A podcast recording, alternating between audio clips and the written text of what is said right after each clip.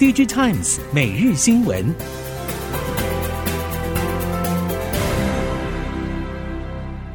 听众朋友们好，欢迎收听 DigiTimes 每日新闻，我是翁方月，现在为您提供今天的科技产业新闻重点。首先带您关心，去年下半消费性电子市场需求不振，PCB 供应链上下游在第四季都有明显受到影响，尤其是上游材料业者表示，第三季呈现旺季不旺的情形。展望今年，PCB 供应链业者指出，上游材料端会继续朝向高频、高速传输的 CCL 材料发展。PCB 厂将持续受惠于伺服器、AI、HPC 等需求带动，板材也会追随 CPU 和 GPU 升级。近三年 ABF 载板前景乐观，市场指出 ABF 载板二零二二到二零二五年年复合成长率为百分之二十九。台系高频高速铜箔基板供应商主要为台积电、联茂等厂，渴望在 PCIe Gen5 伺服器平台上，两大 CPU 厂 Intel 以及超维同时拉货之下取得商机。未来车革命正逐步展开，在竞争力与技术门槛大多还是与国际 IDM 大厂有一定差距的现实之下，台系功率元件 IC 设计与大集团的互相结盟，以产品互补、共享资源与通路、生产链的方式展开合纵连横新时代。近日，老字号车用二极体大厂鹏程入主华硕体系的 MOSFET 晶片厂杰力，中美晶、环球晶集团体系的鹏程正式成为杰力最大股东。鹏程携手杰力之后，后续能够整合主流的细基 MOSFET，配合细基绝缘闸双极电晶体和碳化矽功率元件的整体策略进展，也颇受关注。业者不讳言，国际碳化矽设备大厂都暗自关注台厂在第三类半导体的进展。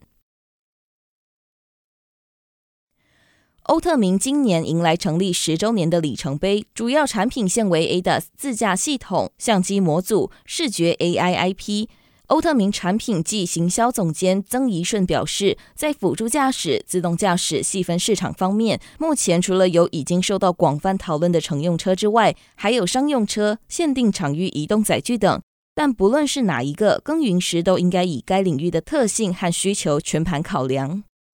谈到自动驾驶，根据调查，Level Two 以上还是有发展空间，而且其中有许多跟视觉 AI 相关。视觉 AI 适用场域相当广泛，从单纯的低速工厂搬运、封闭园区物流。矿区或农场搬运等之外，对于高速物流等复杂的应用场景也可以应付。随着汽车科技发展，虽然有更多商机浮现，但对于不同的车厂和应用场景来说，需求也各异。因此，供应商应该针对目标客群有更完整的调查。品牌业者联想和华硕在今年消费性电子展上相继发布了 OLED 笔电产品，加上市场也传出苹果在二零二四年有望推出 OLED 版本的 MacBook，预期未来几年 OLED 笔电将高速成长。三星显示器是目前 OLED 笔电面板的主力供应商，今年设立了高出货目标。随着越来越多品牌业者的投入，OLED 笔电市场逐步扩大，也吸引新的面板供应商京东方与夏普加入供给行列中。但初期的出货规模还是相当小。事实上，三星显示器已经终结 LCD 面板的生产，全力往 OLED 方向进攻。业界认为，今年的大环境景气不佳，终端出货有许多挑战。但三星显示器在 OLED 笔电领域设立高出货目标，这与品牌业者致力寻求差异化有关。目前，三星显示器的 OLED 笔电面板主力客户为三星电子与华硕，但随着越来越多品牌客户的进驻，预期未来 OLED 笔电市场成长性可期。市场传出，近期上游材料碳化锂报价下杀，开始传导到下游锂电池报价，电动车报价也预期有望下修。事实上，特斯拉跨入今年已经率先下修报价，让市场好奇是否是未卜先知。相关供应链业者表示，特斯拉在电动车关键零组件溢价上有较大的话语权，毕竟它的出海口大于其他竞争对手，而且本身在电池系统技术创新上有优势，让供应商有极高的配合度。整体来看，碳酸锂后续价格走势是续跌、止步维持或再上涨。其实多数业者也没有把握，主要是环境有一定的动荡度。不过，今年第一季底被预估是解封调试的尾声，价格走势可望更为明朗。世界银行十一号大幅下修大多数国家和地区的经济成长预测，今年全球 GDP 可能只成长百分之一点七，仅次于金融海啸的二零零九年和疫情爆发的二零二零年。国发会官员表示，去年十二月台湾出口和十一月外销订单都呈现衰退情况，全球经济正在面临四大风险，包括主要国家持续升息、欧洲能源危机、中国疫情与美国争端、气候变迁影响大宗商品价格。由于俄乌战争僵持不下，美中科技战风险还是持续存在，势必将高度牵制台湾出口表现。就算积体电路表现出色，也无法抵消负面冲击。台湾今年第一季出口将持续负成长。二零五零年，政府订定再生能源发电比例将达到六到七成。除了风电以及太阳光电之外，地热发电也被视为关键角色。经济部次长曾文生表示，今年开始加速地热发电发展，期望比拟离岸风电模式推动地热开发。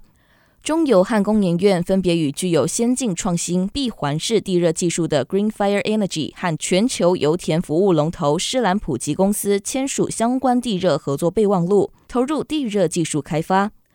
看好台湾地热发电的潜力，政府祭出相关措施，强化产业界的投资诱因。具体策略包括新增两兆瓦以下小规模电厂趸购费率，以及订定地热探勘示范奖励办法，分摊业者探勘风险。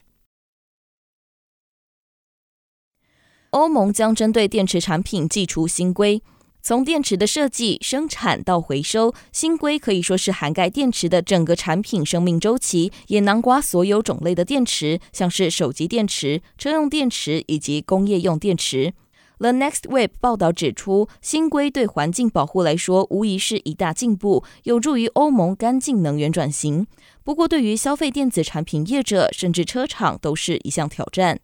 新规包括电池本身的永续性、效能以及标示。针对社会与环境风险，业者必须进行供应链尽职调查。欧盟也规定更严格的回收目标，并且要求手机等行动装置当中的电池更容易替换。但目前，苹果或三星电子旗下的手机或笔电电池多半无法自行拆卸。这样的设计往往是为了让产品更轻薄耐用。如今，欧盟祭出新规，也代表未来消费电子产品设计必须做出调整。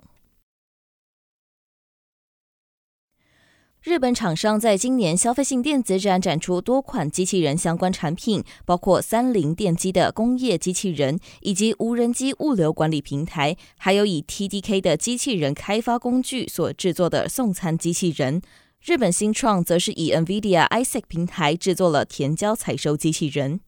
综合媒体报道，三菱电机展示了多个机器人在狭窄空间中快速移动手臂进行作业，依然不会彼此碰撞的工厂自动化技术。而日本电子零组件厂 TDK 则展示机器人开发者工具，组成一款三轮送餐机器人，可以分辨障碍物，且在上下坡的路面起伏时，可以维持餐盘上的饮料依然平稳不外漏。至于日本农业机器人新创，则展示填胶自动采收机器人 L，机器人垂挂安装在温室上方的高架上，即使地面不平坦，也能以固定路径自动采收填胶并集中。低年级高中生 Daniel Kim 的 Ocean AI 计划，自行设计低成本水面下自驾载具，配备摄影机、感测器、微处理器和全球定位系统，并开发演算法，整合运用这些装置的资料来进行水面下垃圾的分类、辨识以及地图绘制。根据报道，Daniel King 设计的自驾潜艇与演算法日前透过开源授权方式释出电脑辅助设计档与程式原始码于 Ocean AI GitHub 仓储。透过专为在微处理器上处理而最佳化的深度学习模型，可以实现以符合成本与能源效益的方式推论、搜集从水面下的影片及资料。Daniel King 开发的软体也具备运用 Electric UI 打造的智慧软体控制面板，以支援工程师、热心者和研究人员为即时硬体控制与视觉化发展跨平台的使用者界面。以上新闻由 Digitimes 电子时报提供，翁方月编辑播报，谢谢您的收听。